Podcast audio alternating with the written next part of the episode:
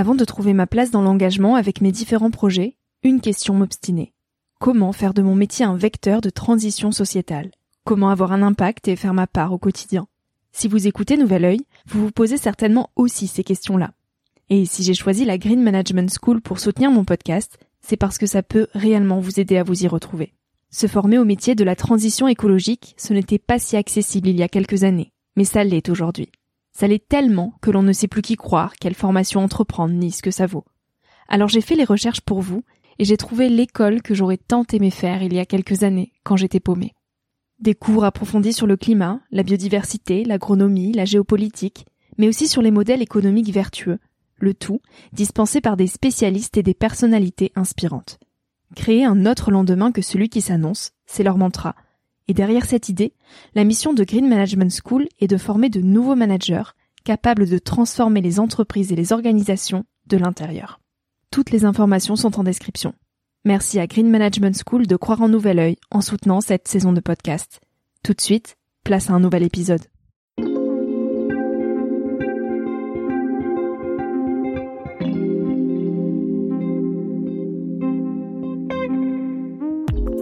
Tous, je suis Victoria Guillaumont, j'ai 21 ans et je vous souhaite la bienvenue sur Nouvel Oeil, le podcast qui s'adresse à ma génération, les millennials. J'avais envie de partager avec vous quelques prises de recul, à un âge où l'on se cherche, où l'on construit son chemin, dans un monde de plus en plus incertain. Dans une ère où les réseaux sociaux sont omniprésents, où les informations viennent partout, dans tous les sens, et où trouver sa place est souvent une belle épreuve du combattant. À travers des discussions, je vous invite donc à emprunter un nouvel œil, celui d'une personnalité ou d'une personne inconnue du grand public. Au fil de leur retour d'expérience et des messages qu'ils souhaitent nous transmettre, vous pourrez puiser dans ce podcast, je l'espère, quelques sources de motivation et de confiance pour oser réaliser vos rêves.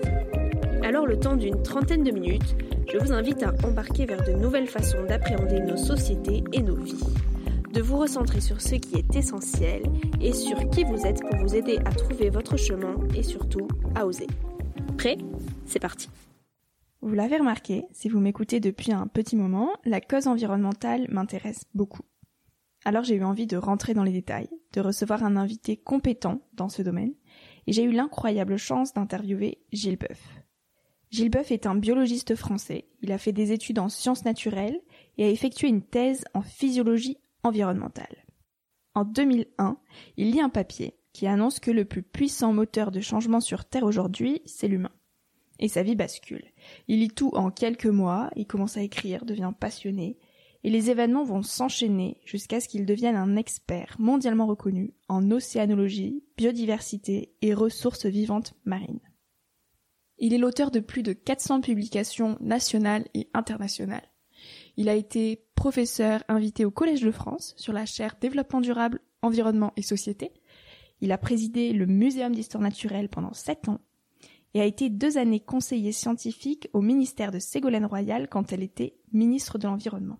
La liste est encore longue, je vais m'arrêter ici. Euh, et aujourd'hui, il est professeur à l'Université de la Sorbonne et à Sciences Po Paris. Notre conversation m'a vraiment passionnée. On a parlé de biodiversité, du climat, de la bêtise humaine, des fake news, du coronavirus, de nos systèmes économiques et d'un monde qui ne tourne plus si rond. Gilles Boeuf est une personne incroyable que je suis ravie de vous faire découvrir. Bonjour Gilles Boeuf. Euh, Bonjour. Merci d'être ici en ce lundi matin euh, pluvieux. Quel est, ou plutôt quels sont vos métiers? Comment vous pouvez définir ce que vous faites au quotidien? Euh, Moi j'étais un petit garçon qui savait tout petit qu'il serait chercheur en sens de la vie. Hein j'avais des facultés extraordinaires. Je foutais rien à l'école, j'étais toujours le premier, donc ça aide quand même finalement. Après, j'ai commencé à travailler quand même. Hein. Et donc, je savais à 8 ans que je serais un chercheur en biologie. Et j'avais un rêve à petit garçon, je voulais travailler sur les venins de serpents. Mhm. Et j'ai passé ma vie sur les migrations des saumons. vous voyez, hein, c'est aussi de la biodiversité. Donc aujourd'hui, moi, je suis professeur à Sorbonne Université, l'ancienne université Pierre et Marie Curie. En résumant en quelques mots, j'ai eu la chaire au Collège de France qui s'appelle Développement durable, énergie, environnement et société. J'avais dédié tout mon enseignement au collège à l'époque euh, aux interrelations entre l'humanité et la biodiversité. J'ai été sept ans le président du Muséum national d'histoire naturelle. Hein, des portes à Paris. Là, c'est comme 2000, 2500 personnes. J'ai été conseiller scientifique au ministère euh, de Ségolène Royal à l'époque pour faire la COP 21 et la COP 22. Et puis j'ai présidé aussi le conseil scientifique de l'Agence française pour la biodiversité.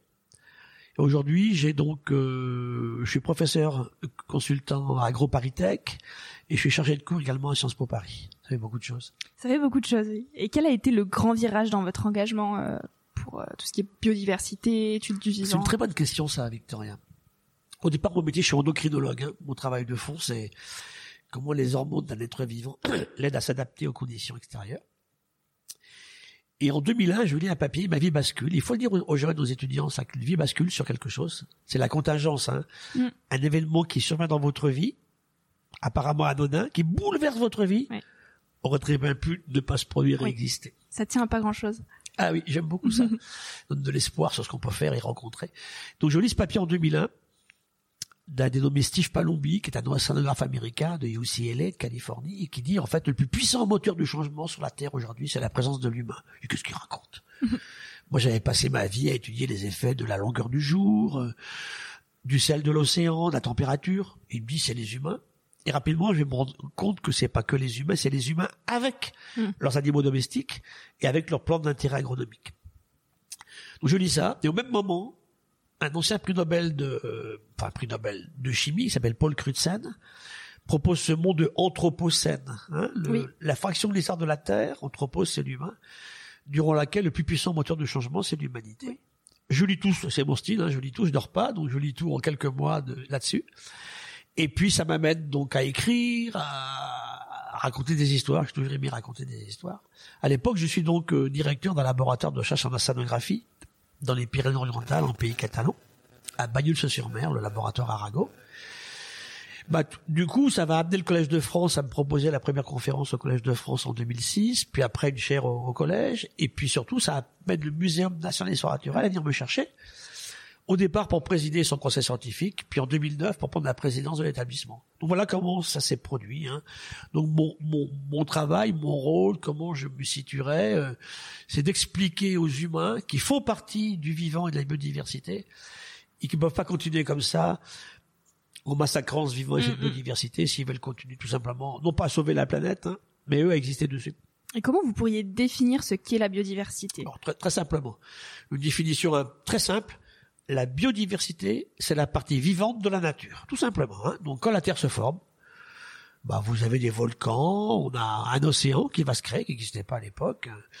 Il y a effectivement euh, des falaises, euh, il y a du vent, il y a du plein de choses.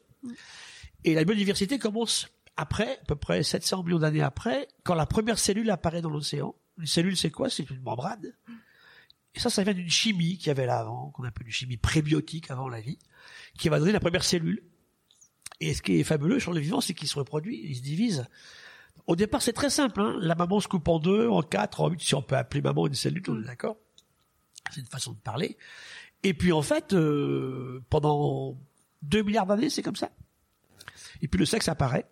Le sexe est génial parce qu'il va permettre aux vivants d'amener un matériel génétique du papa et de la maman, qu'il faut que tous les deux, là, on vient d'un papa et d'une maman, on n'est ni l'un ni l'autre. Hein. On est, on est ni notre sœur ni notre frère non plus. Donc ça veut dire que ce brassage génétique là va amener le vivant à être capable de beaucoup mieux réagir aux changements qui se produisaient. D'abord que dans l'océan, la vie était que dans l'océan à l'époque. Et quand la vie sortira de l'océan, il y a un milliard d'années pour les bactéries, il y a à peu près 450 millions d'années pour les êtres vivants, les plantes, les animaux, euh, de produire beaucoup plus de diversité et d'être mieux capable de s'adapter aux changements. Et ça, ça a été absolument fantastique. Et la définition la plus longue, ça serait la, biodiversité. Bon, d'abord, synonyme le vivant, hein, si c'est plus facile, le vivant. Dans toutes ces, alors le vivant, c'est les bactéries, les protistes, hein, les grosses cellules à noyaux, que sont les levures, mm. que sont les microalgues de l'océan, le phytoplancton, les champignons, les plantes et les animaux. C'est tout ça le vivant. Et l'humain dedans, mm-hmm. hein, l'humain est un mammifère, un animal mammifère dans les primates qui est assez récent. Hein. La naissance de l'humanité, on la met à quelques millions d'années en Afrique. C'est clair, l'humain est africain, ça c'est absolument certain. Et donc c'est l'ensemble de toutes les relations que tous les êtres vivants que j'ai cités là ont entre eux et avec leur environnement. C'est ça la biodiversité. Et l'humain dedans. Voilà. Et pour vous, pourquoi l'humain Qu'est-ce qui pousse l'humain à ne pas, enfin, ou peut respecter cette biodiversité? Sa bêtise, son arrogance, son imprévoyance, son irresponsabilité, sa cupidité. Mm. C'est tout ça, Victoria. Hein? Confucius, déjà, on est bien l'Asie tous les deux, disait, il y a longtemps, il disait, en fait, on ne peut pas s'adapter à quoi que ce soit si on n'accepte pas ses limites. Mm-hmm. L'humain, nos limites, et de pire en pire, par nos technologies. C'est désastreux. Ah en fait, ça c'est comme une société qui consisterait à tuer son capital en permanence, hein, à essayer d'engranger des bénéfices immédiats pour quelques-uns. Moi qui ai longtemps vécu au Chili, je me rappelle d'un panneau qui me faisait beaucoup de mal, sous Pinochet, qui disait « Quand le Chili grandit, nous grandissons tous ». Qu'est-ce qui se passe aujourd'hui?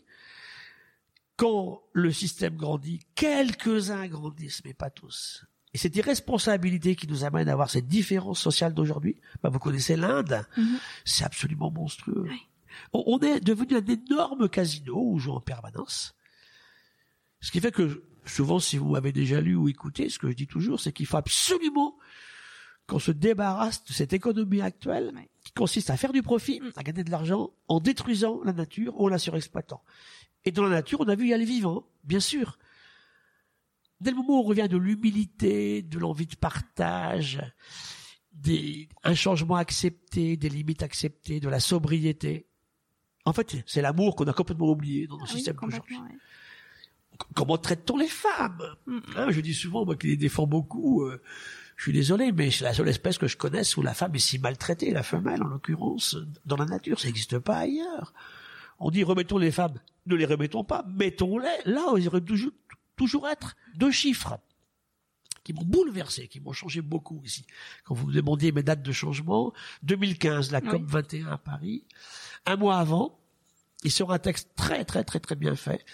Vous le trouverez dans l'article que je vous ai donné là sur les femmes et qui nous montre que sous le seuil d'extrême pauvreté, c'est-à-dire moins de 1 euro par jour et par personne, il y a 70% de femmes.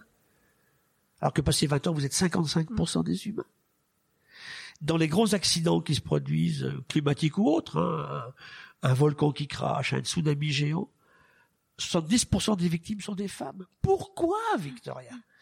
Et ça, c'est, la plus grande monstruosité qui est la base aussi des questions écologiques actuelles. Hein. Donc pour vous, il faudrait décroître?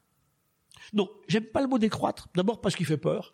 Puis on va stupidement s'opposer pour des questions de sémantique à des gens qui ne veulent pas entendre parler de ça. Alors, mhm. c'est comme, je me suis beaucoup battu jusqu'à 35 ans, vous savez, on a un peu Don Quixote, là, on, veut tout changer à, votre âge. Moi, j'étais comme ça aussi. Hein. Puis à 35 ans, je me dis, allez, il y a des combats que j'arrête, ça sert à rien. Je me suis battu pour donner une dignité à l'animal, par exemple. Allez, c'est terminé. Le monde agricole, c'est impossible. Donc, pas de dignité. Dans ce cas-là, la nôtre, humaine, sous-entend qu'on s'occupe des autres. Mais évidemment, on les maltraite pas, on les détruit pas. Hein. Donc euh, il y a des combats que j'ai arrêtés. Donc décroître, le mot va être saisi, c'est comme l'écologie punitive. Je crois absolument pas non plus. il faut se débarrasser de ces mots-là. Alors décroître, non. Par contre, effectivement, cette croissance actuellement qu'on imagine infinie dans les mondes finis, elle est stupide. C'est quoi la croissance? Alors on peut en discuter là. C'est quoi la sobriété, oui. Victoria, c'est très clair. Alors comment on pourrait euh, mettre ou remettre l'écologie euh, au centre des économies? Avec d'autres critères, Victoria, quels critères actuels?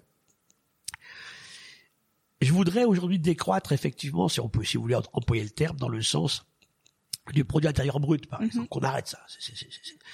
ça a été à une, époque, je pense, ce PIB là, un marqueur du progrès, du, bien-être. C'est terminé complètement. Je préfère faire euh, un point de croissance que dix. Mhm. Si en contrepartie, j'ai détruit entièrement la nature qui m'entoure et que je, vais devoir payer ma dette. En biologie, ça, Victorien, moi, je suis, je suis endocrinologue, c'est mon métier de base. Hein, on paye toujours ses dettes en physiologie. Il n'y a que l'humain qui invente des trucs qu'on paye pas ses dettes. Hein. Dans la nature, toujours. On va courir tous les deux tout à l'heure, ben on va, on va, on va récupérer l'oxygène qu'on a consommé. Hein. Et ça, nous on l'accepte plus.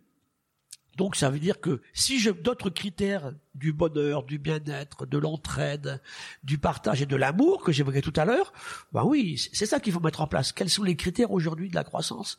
En tout cas, un PIB, ça marche pas. Vous pensez qu'on s'aime moins qu'avant? Oui, clair. Bah, regardez aujourd'hui. J'étais il y a quelque temps là, une discussion avec la sécurité sociale, et je vais là dans quelques semaines à la Maïf, qu'un grosse mutuelle française qui est bien connue des enseignants, hein, puis maintenant qui est autre chose aussi que les seuls enseignants. Et il me disait en fait euh, cette caractéristique du peuple français qui pendant longtemps se saignait pour amener ses enfants à un niveau de vie supérieur au leur, c'est fini. Bon, alors, nos, nos fameuses 30 glorieuses, dont on parle tout le temps, tout le monde était beau, tout le monde était gentil, on faisait beaucoup trop de mômes aussi, nous amenés à l'état actuel. Alors, au lieu de me lamenter sur le fait que ça s'est produit, qu'est-ce qu'on fait aujourd'hui pour réparer, restaurer, protéger, garder avec nous? Oui, je pense que l'amour, on l'a oublié. Vous savez, une chose que je parlais des femmes tout à l'heure, qui me révulse aussi, qui m'énerve beaucoup, c'est que beaucoup des garçons aujourd'hui oublient qu'ils sortent d'un corps de femme. hein. C'est très très grave. Qui le leur dit? Comment on éduque les petites filles Moi, j'ai plein d'amis qui me disent, ben écoute, ma petite fille, 11 ans maintenant, les petites filles ont leur première menstruation. Elle sait pas ce que c'est la gamine. On lui en a jamais parlé.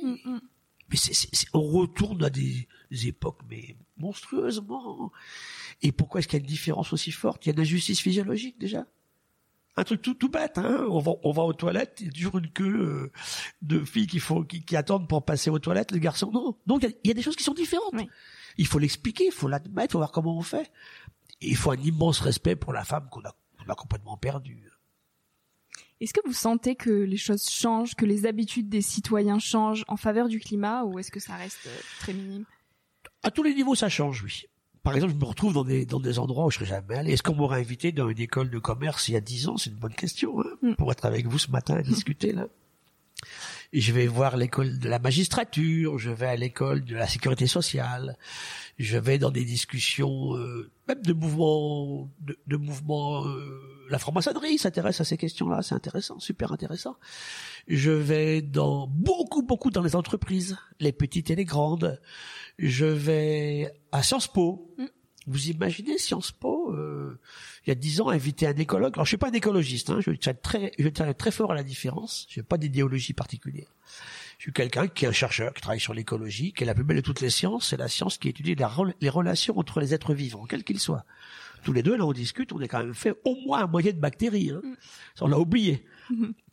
Donc c'est vrai que tout ça, ça change complètement la vision sur les choses. Parce que dès le moment où j'aurais réussi à faire admettre aux gens qui m'écoutent, qui viennent me voir, avec lesquels je discute, qui me lisent, que nous faisons partie du vivant. Nous sommes la biodiversité. Nous sommes un fragment de nature. Ça va tout changer. Parce que si on l'admet, dès qu'on va l'agresser quelque part, on s'auto-agresse. Franchement, c'est un peu stupide pour une espèce qui elle-même, en plus, c'est appelé sapiens, hein, l'homme qui sait. On n'est pas ça du tout. On est homo faber. Hein. On a un beau micro là, on a un beau enregistreur de paroles, on a une jolie salle, il y a des ordinateurs partout. Ça, c'est Faber, ça. Il y a des voitures qui passent. Oui. Mais euh, on n'est pas sapiens du tout. Mon ami Edgar Morin, je suis vraiment un fils spirituel d'Edgar Morin, c'est vraiment le, le philosophe que j'admire par-dessus tout. Quand Edgar nous dit euh, nous sommes Faber, c'est vrai. Et puis on a perdu ces réalités qui nous entourent aujourd'hui. hein. Nous sommes encore dans l'enfance, dans la barbarie, pour tout ce qui est usage de la technique. Je suis scientifique, donc j'ai pas de contre la science sur la technique. Simplement, quel usage on en fait par la suite? C'est ça la vraie question. Donc là-dessus, oui, bien sûr, c'est extrêmement important d'admettre qu'on fait partie du système. Alors Oui. sur le climat, c'est pareil. Oui. Hein, le climat d'abord, alors, alors après on se heurte à des trucs, et ça c'est les réseaux sociaux, hein, que de, de, de, de négation totale. Quoi. Je suis climato-sceptique. Alors le type me dit ça, bah, je dis très bien, mon cher, très bien, donc vous avez le droit. Hein. Mais ça c'est une opinion, ça, hein, c'est pas de la science. Et puis quand on vient me dire euh, la Terre est plate, euh, les vaccins rendent plus malades que les maladies infectieuses, que le climat change pas, alors ça, je- ça, ça s'appelle de la mauvaise foi et du mensonge. Ici, il change, l'homme n'y est pour rien. Ça tient pas debout. Jamais il n'aurait changé cette vélocité-là si l'homme n'y était pour rien. Et pourtant, je suis le premier à l'admettre en scientifique. Le climat a tout le temps changé. Et heureusement qu'il a changé Oui. le climat. Ça a amené autant d'espèces que ce qu'on a sur la Terre aujourd'hui. Et là, il change trop vite parce qu'on fait n'importe quoi. Donc aujourd'hui, si on admet qu'on est dedans et il n'y a pas de plan B, et on me dit on va changer de planète. 700 000 ans de voyage pour aller à la prochaine planète habitable. Aller sur Mars, mais on rigole. On va s'étriper d'une boîte de conserve sur Mars. C'est là que cette démesure-là, et puis cette désinformation, moi, à votre âge, j'avais un gros avantage sur vous d'aujourd'hui, j'avais pas de fake news. Mm. Hein, Je lisais un bouquin, c'était à peu près vrai. Oui. Maintenant, vous faites climate change sur Internet. Les premiers sites sont tous climato-sceptiques. Parce qu'il y a des gens qui ont, avec une irresponsabilité complète, qui ont intérêt à ce que pendant quelques... Ils savent qu'ils ont perdu, évidemment qu'ils ont perdu. C'est pareil pour les pesticides. On sait qu'on est perdu là-dessus. Mais on continue. Parce qu'on fait de l'argent pendant quelques temps. Et ça, je suis désolé, c'est tout sauf démocratique. Hein. Et dans 30 ans, vous, vous le voyez comment l'état du monde? Enfin, du monde, plutôt de, de l'humanité. Bon, elle sera encore là dans 100 ans. Hein. Je suis pas dans ces gens qui vous disent que je suis surtout pas collapsologue. Hein. Ouais. Je suis contre ça du tout. D'ailleurs, le terme révulse en scientifique, ça n'a pas de sens la collapsologie. Euh, où ils auront raison, c'est si effectivement on fait rien du tout. Moi, je suis un optimiste de nature. Alors, J'avais même dit à un moment, on avait rebondi. Euh, il est trop tard pour être pessimiste hein, dans le film Mhm. avec Isabelle Delannoy à l'époque. Et c'est vrai parce que ça sert à rien. En plus, moi, j'ai comme un métier particulier. Je suis enseignant d'université. Donc, je suis face à des jeunes qui ont entre 20 et 25 ans. Beaucoup de filles, parce que moi, j'enseigne en médecine, à, aux écoles d'agronomie, aux écoles veto, en écologie à Jussieu. J'ai trois quarts de filles. hein. Bon, je suis pas là pour, je suis pas là pour passer mon temps à leur dire c'est fichu. Je suis là pour leur dire oui, c'est vrai, la situation est préoccupante, mais vous ne vivrez ni comme votre maman, ni, ni comme votre grand-maman. Peut-être que vous aurez beaucoup plus de bonheur qu'elle, hein, comment ils ont vécu. Hein. Et c'est vrai qu'aujourd'hui, il faut faire table rase de tous ces, de tous ces, ces- ces pseudo-débats, ces, ces- ces mensonges, ces faussetés qu'intéressent quelques mouvements. Je suis un viscéral anti-extrémiste aussi, ça c'est clair. hein. Donc euh, oui, je pense que les gens commencent à se préoccuper beaucoup plus des questions de climat et de biodiversité avec une petite euh, nuance que je dirais, c'est qu'aujourd'hui, malheureusement, le climat occulte tout le reste. Quoi. Or, aujourd'hui, moi, je suis beaucoup plus inquiet par les questions de d'effondrement des écosystèmes ou de surexploitation ou de pollution que par le climat qui change trop vite. Ça va impacter, mais je connais pas une seule espèce en France qui a disparu à cause du changement climatique aujourd'hui. Alors, je connais plein qui ont disparu à cause, effectivement, de la destruction systématique des écosystèmes. C'est lié, hein. Et en plus, ce qu'on oublie beaucoup, c'est que le climat qui change affecte les vivants. Et on oublie de dire à nos jeunes que le vivant qui s'en va affecte aussi le climat. Vous enlevez les arbres, il ne pleut plus. Donc c'est très proche tout ça, Victoria. Et qu'est-ce qu'il faudrait faire concrètement pour limiter ces dégâts? Est-ce qu'il faudrait complètement, radicalement changer nos modes de vie? Ah oui. Alors je dirais souvent, moi je suis un biologiste. Sri Aurobindo, on va revenir à notre chère Inde dont on parlait tout à l'heure, La fameuse Inde. et à Pondichéry, et aux ashrams. Il disait en 1915 ou 18 par là, il disait en fait euh, euh, les profonds changements que l'humain entraîne aujourd'hui sur euh, sur ces écosystèmes, c'est pas le mot qu'il a utilisé, ça n'existait pas, mais ça revenait à ça, font qu'il devra changer son comportement. Et dit il faudra un changement profond. Et pour un biologiste comme moi, un changement profond, ça s'appelle une métamorphose. Ça va aller jusque-là, Victor. Il nous faut une métamorphose dans notre façon de considérer les choses. Si chacun l'apprend en soi, tout sera plus facile, en fait. Et puis, il faut que le système aussi politique, juridique, social fasse que, ben, on interdise à certains de continuer leurs pratiques destructrices. Quand on voit qu'on autorise un produit hyper dangereux dans les Antilles françaises il y a une vingtaine d'années pour gagner 5 centimes sur le prix du kilo de banane, mais c'est monstrueux. Alors qu'on on empoisonne ces territoires pour deux siècles. C'est pas possible de continuer comme ça. Donc il faut des lois, il faut des systèmes. Considérer les femmes, on a dit tout à l'heure aussi, c'est Est-ce extrêmement que ça passerait pas important. aussi par l'éducation de... Si, si, bien sûr, des, l'éducation. des tout petits Arrêtez de nous apprendre que le bonheur, c'est d'en avoir toujours plus. Elle est partout, l'éducation. Alors là, Victoria, je vous suis à 1000%. Il faut commencer à l'école maternelle. Les enfants changeront le comportement des parents. Mais aussi dans l'entreprise, aussi, partout. Donc la métamorphose, c'est quoi? C'est que chacun, on arrête de, de, de jeter les sacs en plastique dans l'océan. hein. Alors qu'il il nous a servi le sac à ramener nos tomates de supermarché. On les refuse. J'en veux pas de vos sacs en plastique. Vous savez, ces grands systèmes qu'on évoquait tout à l'heure, de, de lobby, qui sont lobbyistes et qui sont des grandes multinationales qui font beaucoup beaucoup d'argent avec une, un mépris pour tout ce qui est environnement et social. Hein. Ce qu'il faut dire aussi, c'est que ça, c'est l'histoire des gilets jaunes aussi qui a, on le savait, mais ça nous le démontre bien. Si on ne prend pas les pratiques sociales avant de lancer les systèmes de régulation écologique, ça marchera pas. Parce que quand je quand je voyais les gilets jaunes, qu'est-ce qu'on a fait croire à ces gens-là au début? Ça a changé un peu après. Hein. C'est que l'écologie, c'est un sport de riches. C'est dramatique, Victoria. Quand ça va aller mal, et si on ne fait rien, ça ira mal demain, qui va traquer en premier les riches? Non. Et c'est là que on a vraiment besoin de cette prise en compte sociale de façon très profonde pour que chacun, chacun admette ça. Moi, je me heurte tous les jours, on me dit, euh, je disais tout, à quelque temps, jamais une femme enceinte ne doit manger un légume ou bien un fruit qui qui soit pas bio. On me dit, mais c'est trop cher. Pourquoi c'est cher? Première question, la politique agricole commune actuelle amène à la France 8 milliards d'euros pour le productivisme, surtout pour les céréales, hein, et 140 millions pour le bio. Alors déjà, il y a une différence qui m'intéresserait de creuser un petit peu là. Et puis ensuite, dire aux gens, il faut manger moins. On mangeait en France en 1860, ouais, 3000 kilocalories par jour. Pardon, 1500 kilocalories par jour. 3000 aujourd'hui? Alors aujourd'hui, ben, les pauvres, ils sont gros. Vous trouvez pas ça un peu curieux? Qu'est-ce qu'on mange Cette malbouffe qui nous empoisonne tous les jours? Et un des très graves problèmes au niveau agricole, c'est que c'est un monde qui m'intéresse beaucoup, c'est le low cost en matière d'alimentation. Je suis désolé avoir voulu faire croire aux gens que manger le moins cher, ça marcherait, ça ne marche pas. Et on nourrira, on nourrira pas demain 8 milliards d'humains avec la moitié des sols qui sont morts. Nous voulons quelques coquelicots. D'abord, c'est joli. Et deuxièmement, c'est pas le but d'un paysan de faire des coquelicots. Mais quand il en a dans son jardin, il est content parce que il y a une touche de poésie. Et ça, c'est très très différent. C'est-à-dire que tout n'est pas mort dessous. Mm. Quand on fait 200 km sans en voir un, il n'y a plus rien. Et on va continuer un système qui est effroyable comme ça. Donc, oui, il nous faut une métamorphose. Il faut qu'on a... il, il- nous faut une vraie métamorphose, bien évidemment, oui. Et quel rôle les, les réseaux sociaux jouent euh, dans, dans nos vies, vous trouvez Ben, il m'inquiète les réseaux sociaux parce que je trouve que finalement, moi, ce que je ressors de tout ça aujourd'hui, tous les histoires récentes, c'est qu'il y a beaucoup plus de violence, d'agressivité que qu'autre chose. Hein. Je trouve que ça, c'est vraiment inquiétant. Vis-à-vis des femmes, comment on traite les femmes hein? le, le mec qui met les photos de la petite copine euh, sur le truc, c'est c'est monstrueux, c'est monstrueux. C'est tellement facile parce que c'est anonyme en fait. On sait pas qui fait ça. On peut insulter quelqu'un qu'on ne connaît pas. Pour ça, moi, je suis pas du tout, du tout séduit par. Alors, et puis en plus, il y a le coût énergétique. Hein. Là, on parle de la 5G. Attendez, combien ça va coûter en énergie?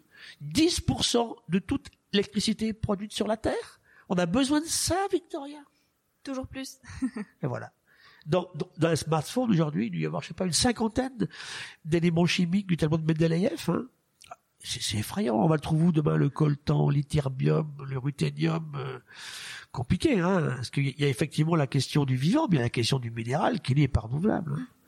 Donc, est-ce que vous croyez en ce discours qui, est, qui, qui défend le fait qu'on on pourra et, et on saura euh, s'adapter aux changements de demain grâce à la technologie et, et à la Pas du tout. Tu crois absolument pas. Alors, je suis pas contre la technologie, hein, ça c'est absolument clair. Demain, si par exemple on trouve un système sans charbon et sans pétrole qui me permette de retirer le CO2 qu'on a déjà mis, je serais très content, hein, je serais le premier content. Hein. Si demain on produit effectivement une plante euh, très demandeuse en eau qu'on demandera 20 fois moins, ben, très bien. Mais c'est pas ce qu'on fait du tout aujourd'hui. La technique d'aujourd'hui, elle sert à quelques-uns. Et c'est là que je, souvent je mets la nature en exergue. La nature sait innover tous les jours, y compris pour les gilets jaunes. C'est pas ce qu'on fait nous. La nature produit avec un, une parcimonie en énergie extraordinaire. Une libellule, elle vole à, elle vole à presque 100 km avec 2 watts. Neuf techniques de vol. Et qu'est-ce qu'on fait aujourd'hui? Des pesticides dans les mares, des parkings par-dessus. Cette arrogance-là est incroyable. Et le vivant optimise en permanence, il passe pas son temps à maximiser. Le vivant jamais n'inventerait de substance toxique qui l'empoisonnerait. Le vivant a des poisons incroyables, un venin de cône ou de crotal, c'est, mais c'est les dégradés. Nous, on a 50 000 molécules qu'on a inventées, on en est plein tous les jours. Jamais la nature saura les dégrader. C'est là que cette irresponsabilité-là, elle est atterrante, en fait, finalement. C'est pour ça que cette métamorphose est importante. Et nous, notre pouvoir à nous, en citoyens, c'est de ne plus acheter ces produits-là. C'est ça. On a- on a, on a le choix. Oui. Vous avez fait plus de 150 missions à l'étranger. Oui. Est-ce qu'il y en a une qui vous a particulièrement marqué? Si vous devez en retenir, une, ce serait laquelle Bah, j'ai un pays dont je suis amoureux qui s'appelle le Chili. Je le découvre, j'ai 30 ans. Je suis allé 50 fois. C'est pas bon pour l'empreinte carbone, ça, par Ah contre. oui. Parce que le Chili, je vais pas en vélo. Hein. Donc, euh, pourquoi il m'a plu? Parce que d'abord, bon, d'abord, je découvre dans une époque très dure de son histoire. Hein, on est en plein sous le régime dictatorial du général Pinochet. C'est très dur. Hein. Et je vois le Chili revenir à la démocratie et malheureusement prendre la place à un hyperlibéralisme économique et social qui a amené à une à des gros problèmes sur les classes moyennes aussi. Hein. Mais c'est fascinant parce que justement, tout à l'heure, je disais que j'adore les pays où il n'y a pas trop d'humains. Bah, ils sont, euh, ils sont, ouais, ils sont, allez, euh, 16 millions dans un pays qui fait une fois et demie la France, et les 16 millions sont dans trois villes, quoi. Donc c'est vrai que si je voir des baleines, des oiseaux, des forêts primaires magnifiques, je me ressource bien là-bas. Mais d'un autre côté, aujourd'hui, tout s'en va, puisqu'on on coupe les aérocaria qui ont entre 1000 et 3000 ans pour mettre des pins et des eucalyptus à la place. Je suis amoureux d'une petite grenouille qui s'appelle la grenouille de Darwin, que Darwin avait trouvée, et qui vit que dans les forêts de Patagonie. Elle s'en va, ma grenouille de Darwin. Elle supporte pas les pins et les eucalyptus. Donc, le pays m'a vraiment fasciné, les gens, les déserts du Nord, la très haute montagne, l'océan. Sinon, en mission, ben, ça a été, oui, il y a des pays qui m'ont marqué comme l'Inde, par exemple. On On peut pas aller en Inde sans revenir marqué, en bien ou en mal, euh, c'est difficile. Et puis, bon, c'est vrai que j'ai passé beaucoup de temps aussi en Polynésie. C'est des zones qui sont assez fascinantes, mais aujourd'hui tellement facilement dégradables. Elles sont petites. En gros, ce que je remarque, c'est que on vit bien là où il n'y a pas trop d'humains. Mm. Mais c'est paradoxal parce qu'on peut aussi, on se rend compte que le- la durée de vie est plus grande en France dans les grandes villes que dans la campagne. Ah, c'est l'accès aux soins qui va changer. J'aime bien aussi la ville de temps en temps parce qu'il y a un niveau culturel, on fait des rencontres exceptionnelles. Hein. Vivant. Euh, mes étudiants ils sont là, donc euh, on, on discute, on vit un petit moment. Donc je, pas sortir euh, une mission parmi d'autres. Le, ce pays-là, oui, euh, quel Chili m'a tellement plu. Puis des amis tellement profonds. Mes, mes frères sont là-bas, quoi, parce que. Puis aussi, c'est des pays de métissage. Hein, le, le Pérou m'a beaucoup marqué aussi à, à- à l'époque. J'aime bien l'Amérique latine. Mon papa est né au Brésil, donc j'ai Ah quel- oui. quelques gènes euh, qui me prédisposaient à faire ça. J'ai découvert l'Afrique assez récemment, finalement. C'est Ségolène Royal qui m'a beaucoup emmené à l'Afrique quand elle était ministre, puisqu'on était à l'époque euh, de la COP 21. Et J'étais fasciné par la grande faune, fasciné par le- ce peuple, mais ces peuples, hein, ils sont très variés. Mais il y a encore des choses qui me font horriblement mal en Afrique. hein. L'apartheid n'a pas disparu d'Afrique du Sud. hein. Je fais une conférence dans la plus grande université de médecine en Afrique du Sud. J'ai 300 étudiants, j'ai 297 blancs. Donc là, il reste des choses qui sont vraiment à creuser. Qu'on arrête de penser à leur place, qu'on arrête de les pressionner en permanence. Qu'il y ait eu des États qui acceptaient d'envoyer leurs déchets dans ces pays-là. Je suis désolé, bah c'est contre tout ce qu'on a dit au début Oui. de notre entre- entretien tout à l'heure. hein. Où est l'amour là-dedans? Il n'y a pas du tout. Ce que fait la Chine aujourd'hui, par exemple, sur, les, sur ces pays-là aussi. Après, j'adore en ce moment ce petit coronavirus là, qui fait apparition et qui désorganise tout. Petit virus, là, c'est tout Ouais. petit, il a un petit peu d'ADN, là, c'est intéressant. il est en train de... Oh, bon, c'est assez impressionnant en fait. Hein. On- On voit le CO2 qui s'effondre. Tiens, comme c'est, c'est- on voit la biodiversité qui reprend du poil de la bête. On arrête de bouffer des animaux vivants. euh. Et ça, ça, c'est vrai que philosophiquement, je pense qu'on pourra en tirer des choses qui sont très intéressantes. Quand est-ce qu'on respectera les autres pour vivre mieux en fait hein? Pour vous, c'est quoi la vie, de manière générale? Ah, ah, c'est une question qui est très difficile Oui, à aborder pour un chercheur en biologie. Définir la vie. Et le truc, bon, la vie, elle- elle peut se reproduire à l'identique. La vie a un fabuleux, fabuleux système, pouvoir d'adaptation incroyable à tout. Vous savez ce que j'adore faire sur des murs en béton, en Inde ou ailleurs, partout. hein. Il y a une toute petite micro-poil de fissure avec un poil de terre et je vois une petite plante qui repart. J'en pleure. hein. J'ai fait plein de photos partout comme ça, sur un trottoir, dans une zone bourrée de saleté, des mines de Nouvelle-Calédonie, de nickel. Il n'y a plus rien. Et tout d'un coup, il y a un tout petit machin vert, moche comme tout, mais génial, qui réapparaît dans un coin. Ça, ça me plaît beaucoup. Et là, j'ai l'espoir. Je me dis, finalement, ils seront là après nous, c'est évident. hein. Donc, c'est vrai que... Puis, on vit que des désordres. Regardez aujourd'hui les antibiotiques. Merveilleuse invention. Mais l'usage qu'on en fait nous amène à l'effet inverse. On a un surusage qui nous détruit notre flore intestinale. L'antibiorésistance, c'est un énorme problème chez nous, en France et ailleurs, bien sûr. C'est la démesure que je combats, en fait. hein. C'est vraiment tout ça. Donc la vie, c'est le plus beau clin d'œil, en fait, que, que pouvait faire un système. Et la Terre, c'est la vie. hein. La Terre, elle est verte, elle est bleue. Mais c'est vrai que la grande caractéristique du vivant, pour l'instant, effectivement, je dis pas qu'il n'y en a pas ailleurs, mais s'il y en a ailleurs, ce sera pas la même. Parce qu'il faut que, pour que la vie s'installe, il faut des, il faut de l'eau liquide, par exemple. hein. Regardez l'eau liquide. On lave sa voiture avec. Ça constitue, Victoria, les trois quarts d'un bébé à la naissance. Quel respect on a pour l'eau. On est fait d'eau. Toutes les cellules vivantes sont faites d'eau liquide. On l'a oublié. Oui, parce que comme c'est acquis, euh, on Est-ce que c'est vraiment à qui vous croyez, Victoria? Non, ça ne l'est pas, mais Le on, croit-on on, on pense, on pense que c'est acquis. C'est Donc, comme les garçons qu'on qu'on oublie qu'ils sortent d'un corps de femme, c'est pareil. Je crois que c'est, en fait, je pense qu'on a raté en France en particulier, c'est la transversalité à l'école, c'est-à-dire qu'on est, on est en silo. La prof d'espagnol ne parle pas au prof de maths, qui parle pas au prof de physique, qui parle pas à la prof d'anglais, qui parle pas au prof de gym. C'est pas possible.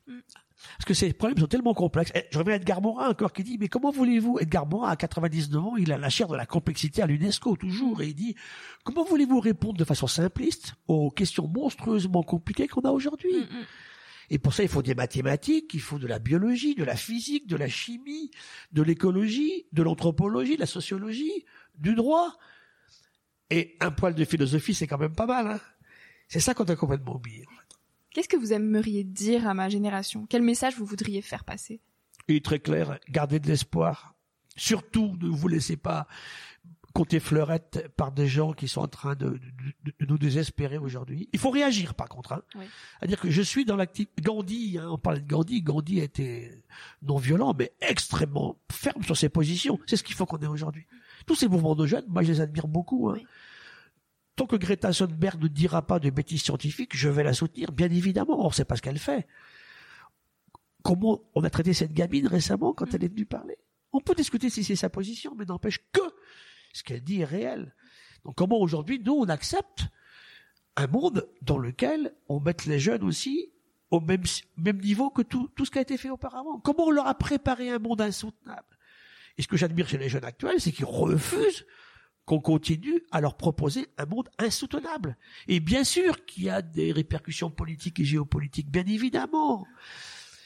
C'est ça qui est, mais c'est effroyablement complexe. Donc, surtout pas désespérer, garder beaucoup de, de, de, je dirais, d'envie de se battre, de changer les choses, de pas se laisser faire. Oui. Je reviens de Stein qui disait, encore une fois, le monde ne va pas mal des méchants ou des stupides. Il va mal des gens normaux comme nous qui les laissons faire. Eh bien, moi, je suis totalement dans le monde de ces jeunes qui n'ont pas envie de, laisser, de, se laisser faire. Mais il faut les aider, évidemment, parce qu'on n'a plus le temps d'attendre une génération. Hein. Il fallait commencer un petit peu avant. Hein. Malheureusement. Mais gardez de l'espoir, surtout et battez-vous. Ne vous laissez pas faire. Mais ce qui est important pour moi, c'est que lisez, euh, cultivez-vous sur de la base scientifique, on est d'accord, pas des opinions. Hein. Mais il n'y a pas que ça. Développez votre esprit critique. C'est très important. Merci beaucoup, Gilles Boeuf. Avec plaisir.